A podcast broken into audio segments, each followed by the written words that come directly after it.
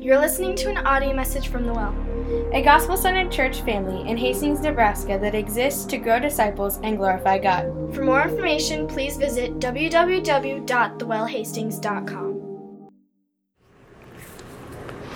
Father, thank you for gathering us here this morning. Thank you for your word. Thank you for the Gospel of Luke. Thank you for the picture of Jesus. Thank you for sending Jesus to this earth to live and to minister and then to die horribly on a cross so that we could have the opportunity to come and trust in you and follow you and live a life of no more compromise.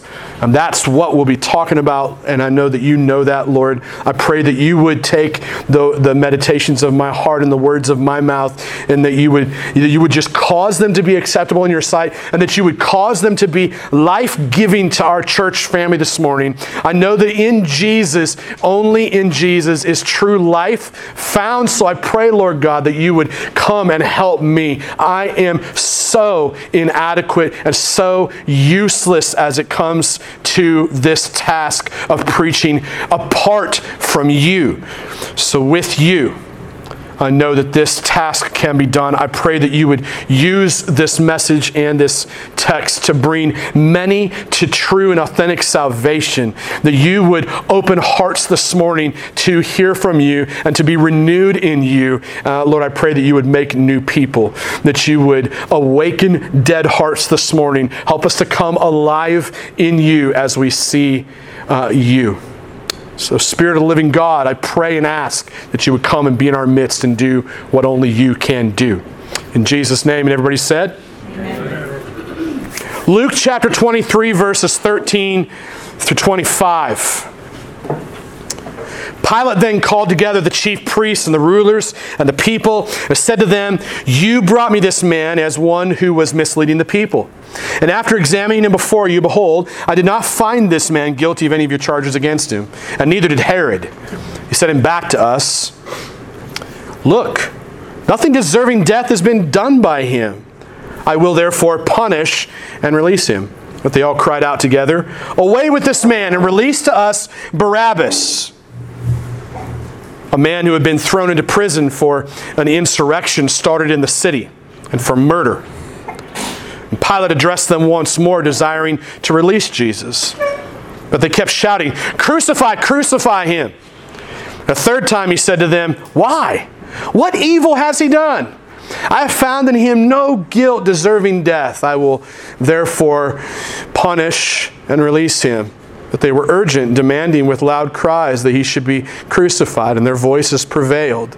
So Pilate decided that their demand should be granted. He released the man who had been thrown into prison for insurrection and murder, for whom they asked, but he delivered Jesus over to their will.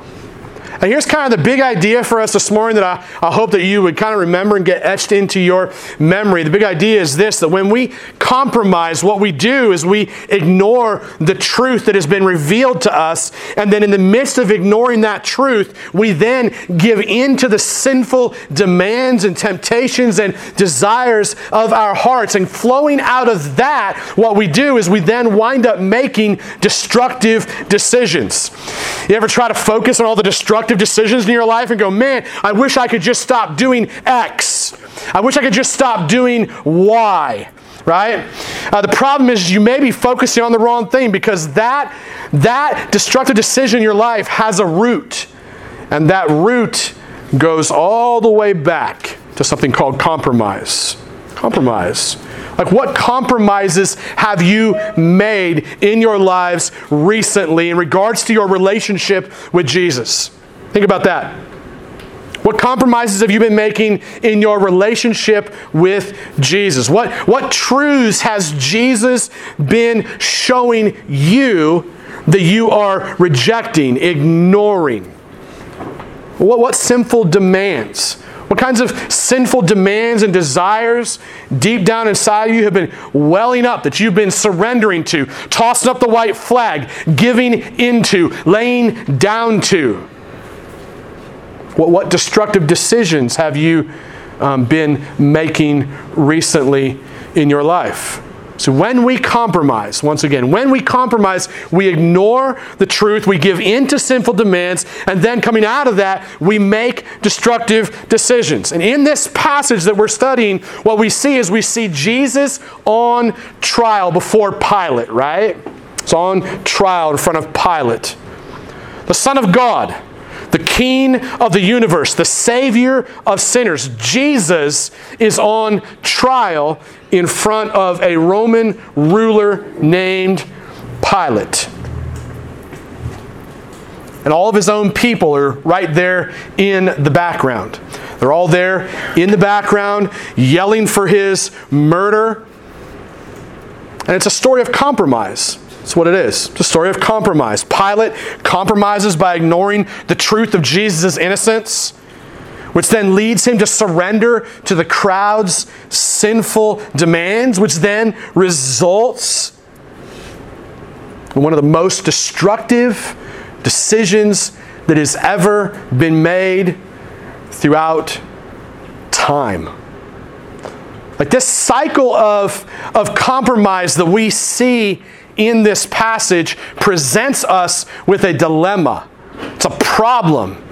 We have a problem that we have to face up to as we examine this passage. Look at verses 13 through 16. In verses 13 through 16, we see the first thing. We see Pilate ignoring the truth, right? Oh, Pilate, Roman ruler, ignoring the truth. Luke tells us that, that after King Herod had had his fun with Jesus, then, then Herod sent Jesus back to Pilate, right? And then the two of them, these two guys, both Pilate and Herod, these guys who were once great enemies, they were at enmity with each other. They actually became great friends on that day. They became great friends in their united effort to undermine the power, the authority, and the goodness, and the love, and the grace, and the mercy of Jesus. in the midst of seeking to please the, the murderous intentions of the religious leaders that were there, the people that should have, the people that should have followed Jesus, the people that should have loved Jesus, right? Instead of loving him, they were seeking his murder. They were living in compromise.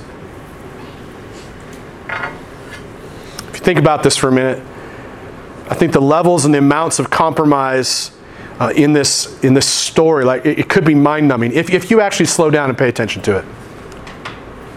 If you if you actually slow down and pay attention to the, the amount of compromise in this passage, if you give it enough time to really sink in. Luke says that Pilate called together the chief priests and the rulers and the people and said to them, You brought me this man as one who was misleading the people. And after examining him before you, behold, I, I did not find this man guilty of any of your charges against him. And neither did Herod. Neither did Herod, for he sent him back to us. Look, nothing deserving death has been done by him. I will therefore punish and release him. It's the last phrase of verse 16. The last phrase of verse 16 that, for me, reveals Pilate's compromising heart in this passage. It would be too easy for us. I spoke with a few of you this last week, even after we first started noticing Pilate, right? A few of you were like, man, Pilate kind of seems like a nice guy. He wants to let Jesus go. Uh, I think it would be really easy for us if we just read past this text real fast to miss what's really going on here. Press pause on this for a minute. You look at verse 16. Okay, somebody's. Hold on. My, my phone is going crazy, like text messages and all sorts of stuff, and so it's distracting the heck out of me. So I'm going to put it over there. Let me pray. Jesus, uh, Father, I pray that you would come and help me to preach this message. Uh, I already now just feel totally distracted. Uh, I feel like we're not here. I feel like we're not really here to hear from you. I feel like I'm having a hard time communicating what you would say in this passage to us. I know that this topic of compromise is, uh, is huge. Like, not one of us wants to be confronted for our compromising hearts. And so, God, I pray that you would come and that you would surround us with your angels and that you would pour out your spirit and that you would speak to us. And not only convict us of our sin, but draw us into your presence and help us to repent in front of you. Lord, I pray that you would do that. I pray that you would draw my mind to the text and help me to hear from you and help me to speak what you want me to speak. In Jesus' name, amen. Pilate doesn't just call the religious leaders to him. He also calls all of the common people together, right? So think about this. He's not just calling the pastors and the elders and the deacons to come around him. He's calling all of the common people as well. This is a massive public display of power. That's what this is. This is Pilate flexing his muscles publicly. This thing that, that's happening here would have been all over Fox News. It would have been all over worldwide media when this was taking place. Set that scene in your mind for a minute. This is what is happening in our passage. It would have been a public address, every major news network in the world. You might be asking, well, where, where's the compromise, right? You might be thinking, I don't see the compromise in the text. Look at the text. This is what Pilate basically says. He's like, hey, hey, you guys brought me this dude, right? You brought me this dude. You had all these accusations against him.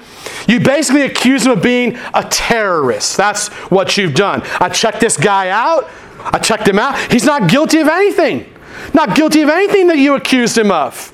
This is publicly being communicated. Think about that public communication. Dude's not guilty of anything. He's innocent. Everything that you guys accused him of, innocent, doesn't deserve to die. Furthermore, even your own political government, even your own political representative, even your own senator came walking in. Mr. Herod came walking in. You know he's my enemy. We don't ever agree on anything. But he came in and he's like, yo, Jesus is innocent. I'm sending him back to you.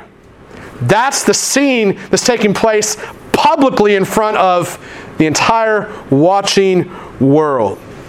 He's innocent. He doesn't deserve to die. What should have happened at this point in the text? What should have happened in the narrative, in the story at this point? I'll tell you what should have happened at this point is the trial should have been over. It should have been done. Jesus should have walked free. He's innocent proven innocent by many in our text. Should have walked free. Should have been over. Take the shackles off, let the man go. He's innocent. The gavel should have fallen. Crack, right? Adjourn, court adjourned. It's over. That's not what happens. That's not what happens. The truth is that Jesus is innocent of any guilt. Pilate has spoken truthfully numerous times. Even Herod, his enemy, became his friend and affirmed Christ's innocence. How evil, how evil of a compromising heart must you have to say publicly, this man is innocent, but I'm going to go ahead and punish him anyways? How evil of a compromising heart does somebody have to have to punish an innocent person for something they didn't do.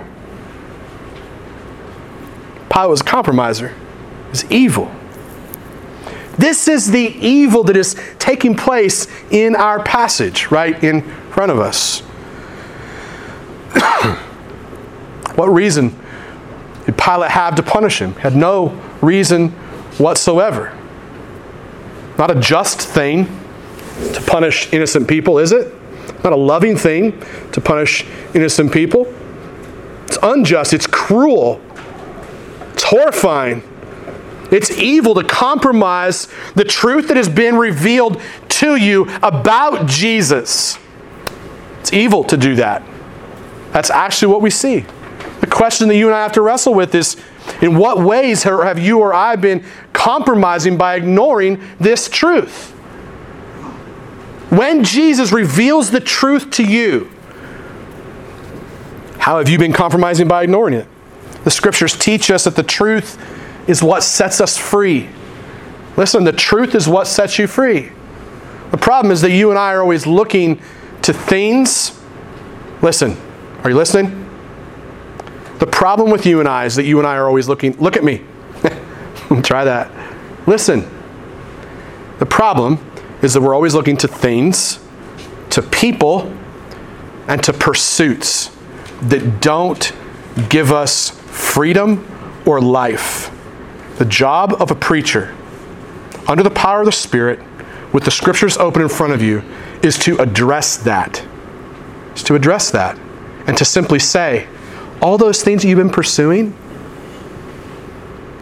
that you think are going to give you life, that you lay up in bed at night thinking about, dreaming about, pursuing, all those things, they're going to bring you death and destruction.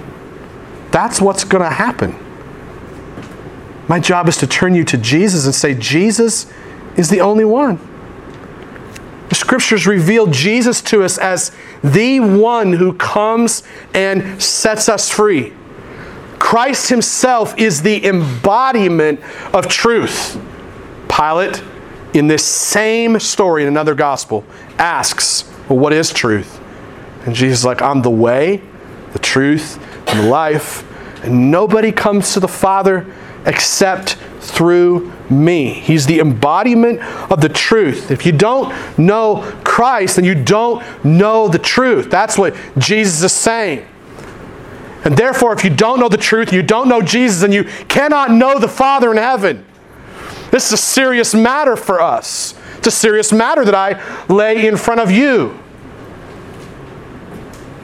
Furthermore, when Christ, who is the truth, listen, when Christ, who is the truth, then sets you free by the truth of the gospel, he sets you free for freedom. He sets you free to actually be free. It is for freedom that Christ sets you free. He doesn't set you free to go back into bondage again. He doesn't set you free so that you can go back and look at pornography again. He doesn't set you free so you can go back to your drinking binges again. He doesn't set you free so you can go back to your pursuit of friendships and relationships because you're so lonely again. That's not why Christ sets you free. Christ sets you free so you can leave those old things in the past and pursue Him and Him alone as your only sustenance, your only need. That's why Christ sets you free. For freedom, He sets you free. Question for us. Question for us is In what ways have you been compromising by ignoring the truth? Are you ignoring the truth regarding the gift of sex? Are you ignoring the truth regarding the gift of friendship? Are you ignoring the truth in, in regards to the gift of money? Are you ignoring the truth in regards to the gift of Jesus as your Savior? And when we compromise, what we do is we ignore the truth. And we buy into things that are false. My prayer is that the Spirit of the living God would come and He would come and open our hearts. Open our hearts to the truth that Jesus is the only answer, and that you would not ignore that truth, that you would receive that truth, that you would no longer be a compromiser like Pilate, but that you and I both would continue to grow as people who see Christ and follow Christ and believe in the truth of the gospel. Uh, look at verses 18 through 23. You see the natural movement of this story that Luke tells us as we see the crowd becomes more demanding. Now, people who demand things irritate the ever living bejesus out of me. I don't know about you guys.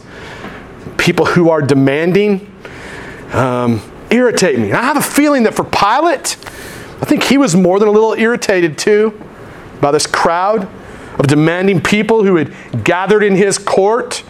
I actually think that in some manipulative power play for, for Pilate, that he was almost hoping that the crowd would hear his plea for the innocence of Jesus and accept his compromise to just beat Jesus to a bloody pulp, right? Let's just beat, beat this innocent dude to a, a bloody pulp. That, that should suffice the crowd. It should leave him so disfigured that he will no longer pose any threat to anyone. In other words, I think that what Pilate is doing, I think that he thought if he just compromised just a little bit, just a little, just compromise a little bit over here, that, that, that what would happen is he would save himself. Right, when we compromise, it's always self centered. Always self centered. When you compromise and you take that step past that black and white boundary line that you know should be there, when you cross that, it's self centered. It's not Christ centered, it's self centered. We need to hear that preached to our souls so that in those moments when we are tempted to cross that line, we can repent of our self centered ways and say, Jesus, you weren't self centered. You gave yourself for me completely. So help me to be Christ centered instead of self centered in my compromising ways. Pilate thought that if he just compromised a little, he would save himself from the guilt and the fear that he felt over the impending riot, the coming riot that would happen if he did not give these demanding people what they wanted and what they demanded and what they desired, right? The problem is this. Think about this problem. The problem with demanding people is this. As soon as you feed a demanding person a little bit, what do they do? They get louder. They get louder, right? They start demanding more, right? Like, I come from the drug and alcohol culture, so just take this illustration with a grain of salt. Give a crackhead a little bit of crack, and what happens? Who want more, right? We, oh, give me some more. I need it. That's what happens. Pilate is, in a sense, feeding a crack baby. that illustration should stick with us, right? Now, even if you're here and you've never struggled with an addiction, the picture sticks with you, doesn't it? This is what's happening with Pilate. He's hoping praying, he's wishing they would just get off his back. So I'll give you a little bit, give you a little bit of sugar. So what happens is it gets worse. It gets worse. The problem with demanding people is that once they sense a little bit of compromise in the air, their desire for more compromise gets fed. And listen to this the beast that wells up from deep inside.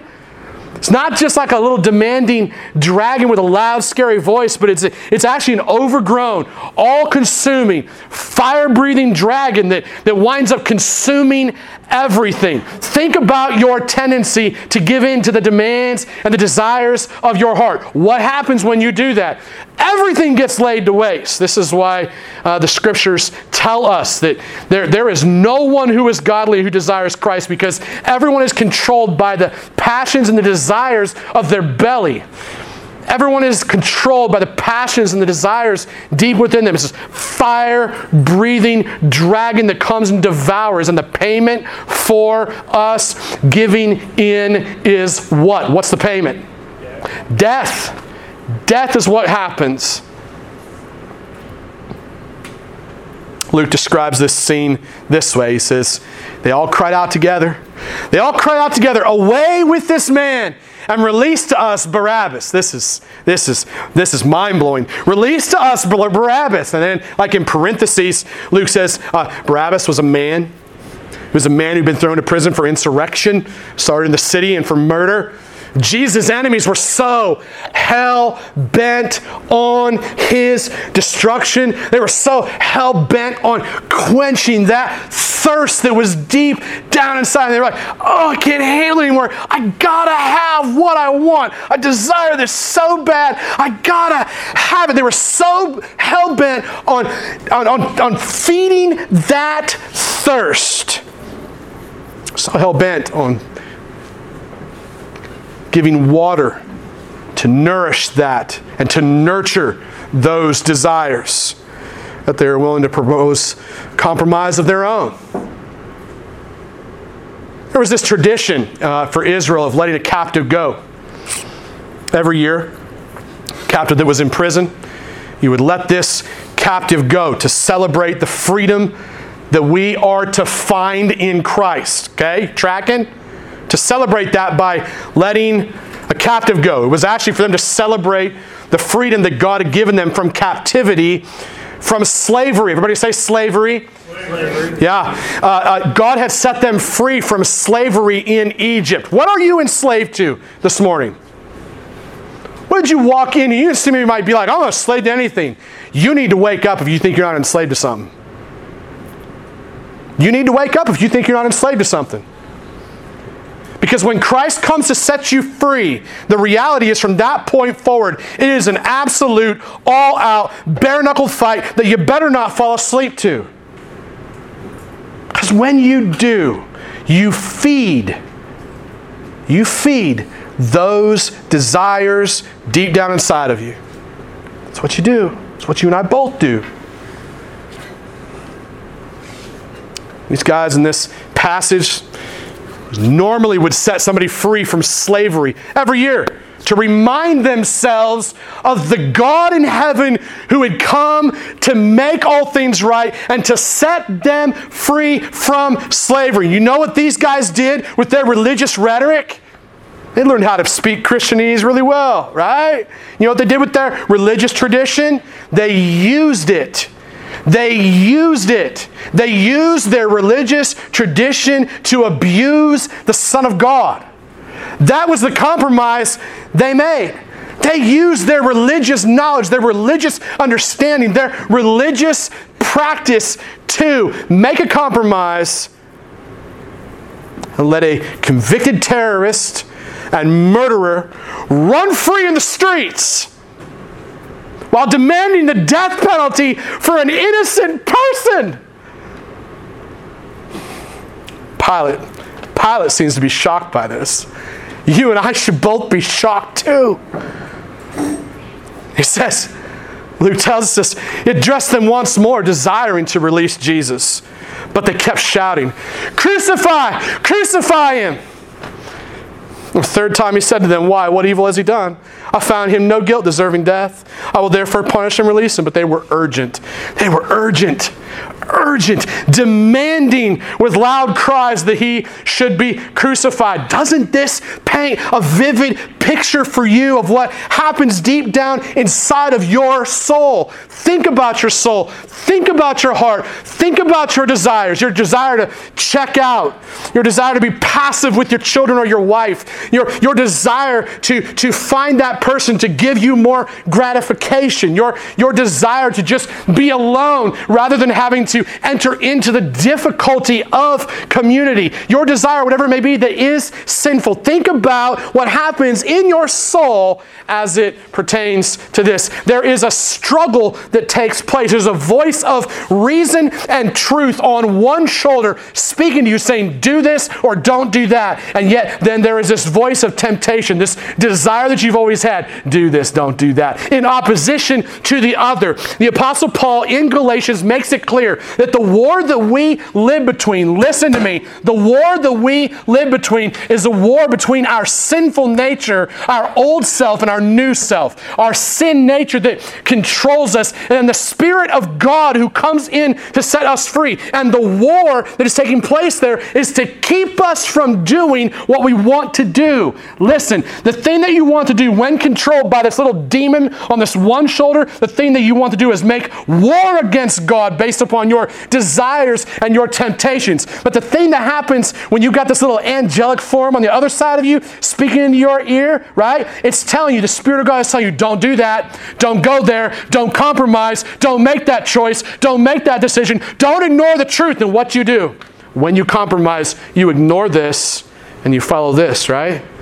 Right? That's what's happening in this passage. The demands are getting worse, and he's giving in more and more. What do you do when your heart is screaming sinful demands of compromise at you? James tells us this. James chapter 1, verses 14 through 15. Each person is tempted. He's tempted when he's lured, lured like a fishing pole.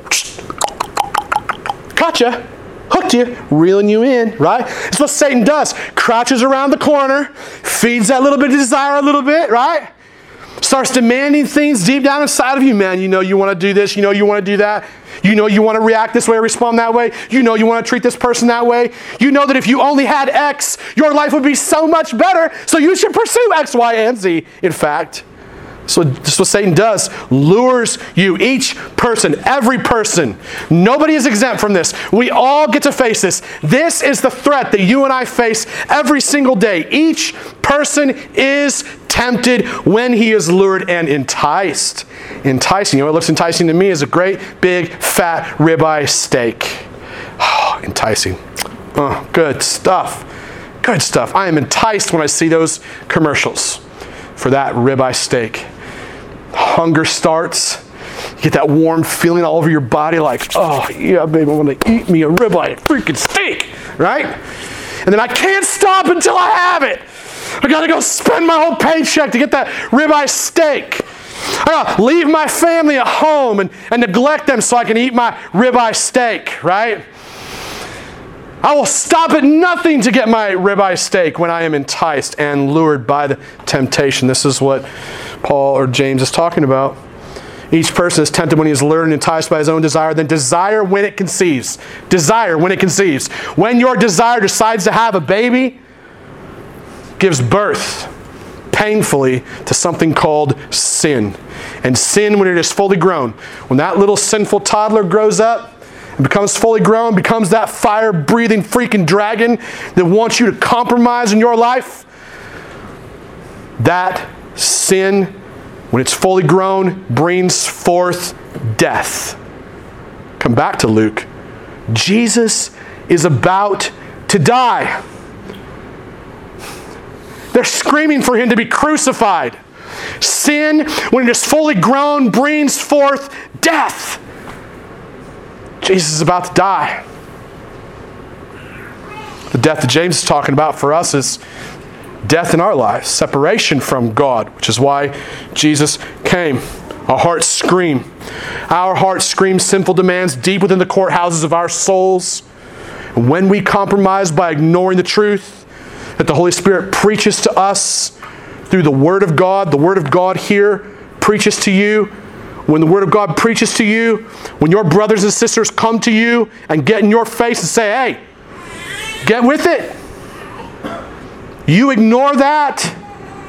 When you ignore that, you compromise. And you instead give in to the desires and, and the demands and the, and the enticement and the temptation that is going to devour you. What sinful demands have you been giving into that have caused you to live a life of compromise?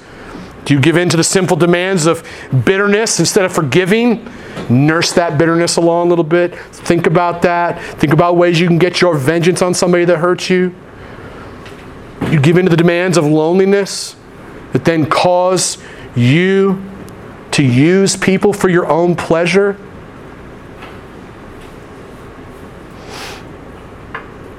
You give in to the demands of disappointment. People fail you, disappoint you. That results in anger, slander, gossip, vengeance.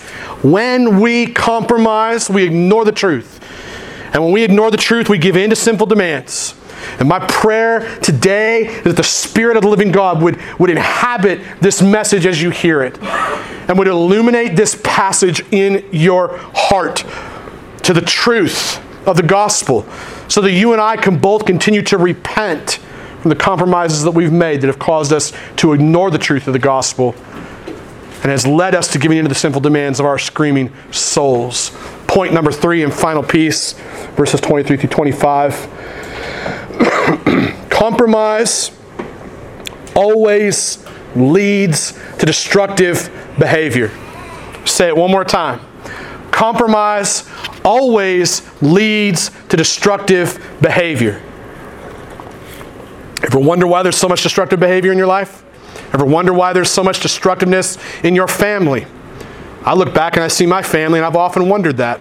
I'm learning some about that, especially through this text, because compromise always leads to destructive decisions. With Pilate wavering, you just see him standing there wavering as they're yelling at him with their demands, wavering in compromise. With the crowd demanding more, more compromise. Luke tells us the crowd's voices prevailed. That's the language Luke uses. The crowd's voices prevailed. In other words, Pilate gave in to the demands. Let that sink in. Pilate gave in to the demands. Let me just say something. When you make a destructive decision in your life and you get there, you head there, you click on that site, you get involved in that relationship, you spend your money the way you shouldn't have spent your money, you withhold your money instead of being generous Oh, the list go on and on. Apostle Paul makes a list of sins and then adds a junk drawer to it in Galatians, Ephesians, and Colossians. If you want to go there and check it out, go there, check it out. I could go on all day with a list, right? We'll just use those couple of ones as illustration. When you get there and you make that decision, the decision was already made way back here. That's where we need to start identifying what's going on. You compromise way back here. And when you compromise way back here, the outcome is destructive decisions. Pilate gave in. He gave in to the demands of the crowd. And he said, and he, and he decided that their demands should be granted. He released the man who had been thrown into prison for insurrection and murder, for whom they asked, but he delivered Jesus over to their will. Pilate's decision was final. This was the end of it. This was the end of his compromise. It was final, it was complete. The crowd's demands for more compromise won the fight. Pilate fed the dog. And the dog that he fed devoured all sense of truth or justice or goodness. When we compromise, we ignore the truth. We ignore the truth, given the sinful demands, and we make destructive decisions. Like when we choose to ignore the invitation of Christ, to come and to believe in Him, to repent and believe. Repent means to turn from all those things that were eating you alive, all those things you believed in, all those false gospels you believed in, all those false Christs you believe in, all those false saviors you believed in, is to turn away from all of our idolatrous tendencies and to turn towards Christ and believe. And believe. We reject that, resist that. We make an eternally destructive decision. When we give into lust instead of resting in the satisfaction of Christ, we make a destructive decision. When we spend money that we do not have, or we choose not to be generous with the money we do have, then we're making a destructive decision. When we nurse our anger, we nurse our bitterness towards someone else instead of forgiving them, we make a destructive decision. We pursue relationships based upon our loneliness and our need rather than being motivated by doing good and godly things with other people. We make destructive decisions. What ways have you been compromising by making destructive decisions? And my prayer, once again, is this I say it over and over and over again. My prayer is that the Spirit of the living God, He is alive, He is not dead Spirit of the living God would come and make change in us, that He would reveal those areas where we have been compromising, where we have been making destructive decisions. My prayer is the Spirit of living God would convict us of that so that we can repent from those compromises that we've made that have caused us to ignore the truth while giving in to those sinful demands making decisions that produce destructive fruit in our lives and the lives of the people around us. Ask yourself this question In what ways have you been compromising by making destructive decisions? I'll conclude our time together here in this passage this way. I wholeheartedly believe that what I'm preaching to you is true. If I didn't, I would lack a lot of integrity, right? I pray that the Spirit of God uh, would show you how what I'm preaching comes straight from this text and how it is true and how you and I need to hear this truth. Because it is true that when we compromise, we ignore the truth, we give in to sinful demands, we make destructive decisions.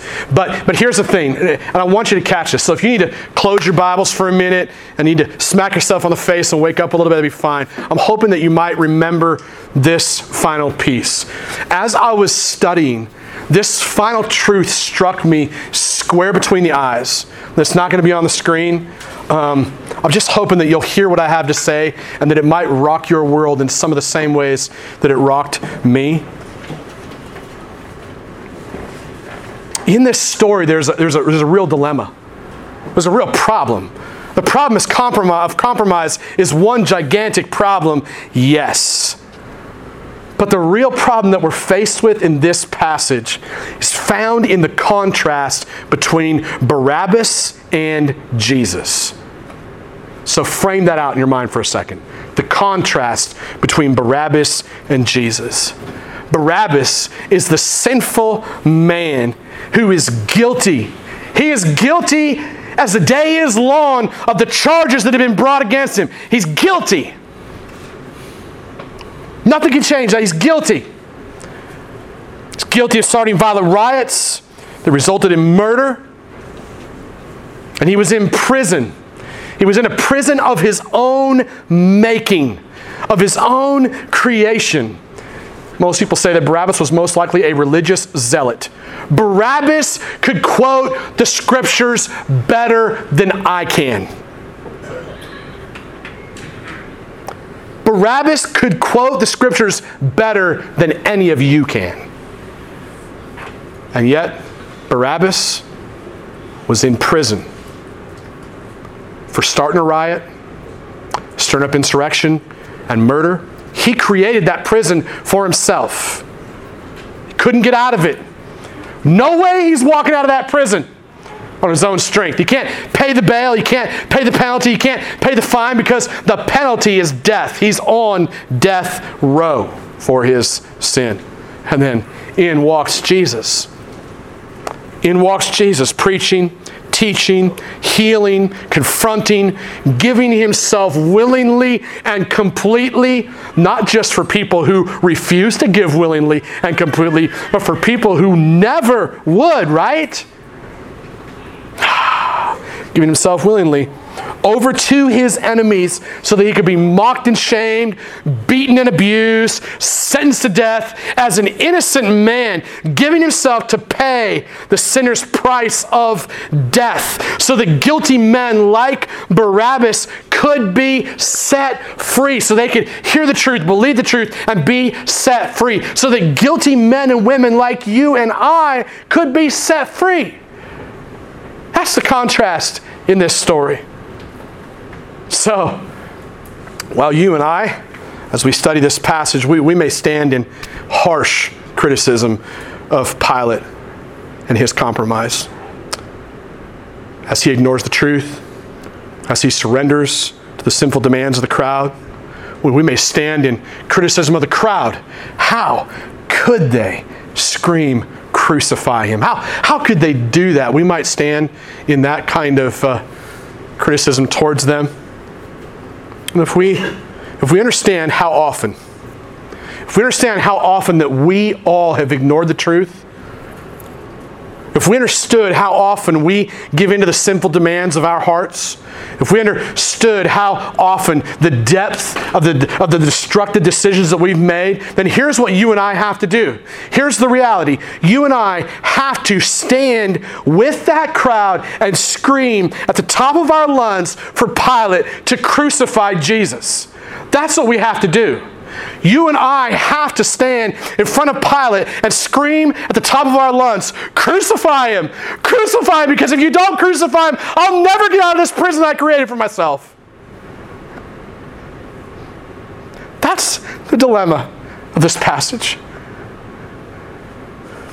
And even while we stand in criticism against those who screamed and demanded his crucifixion, if we understand our deep sinfulness and our deep need for Christ, we must scream the same thing they did crucify him, or I have no hope. That's the Jesus that I proclaim to you today. Will you continue to compromise? Or will you cling to Christ who died so that our compromising hearts could be saved and changed. Let's pray.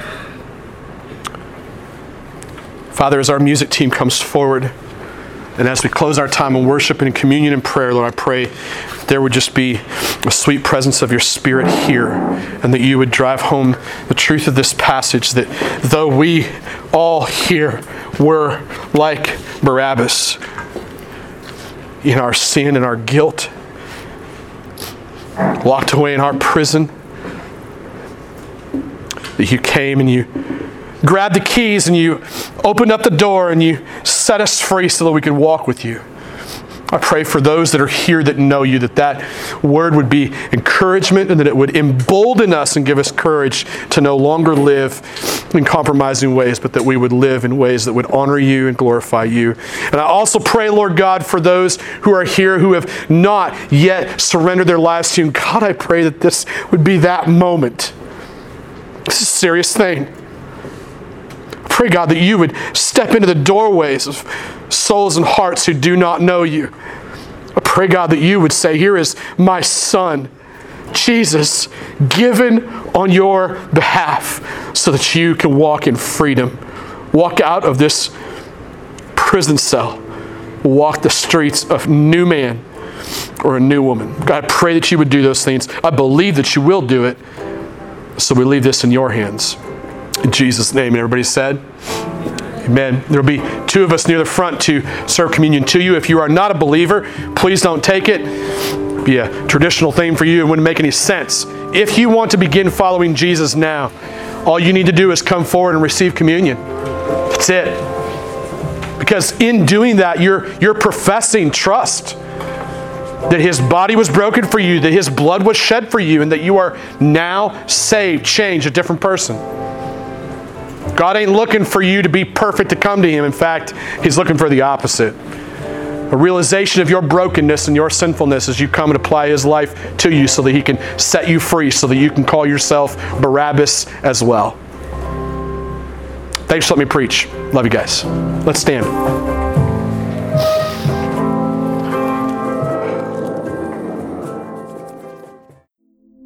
Listening to an audio message from the well.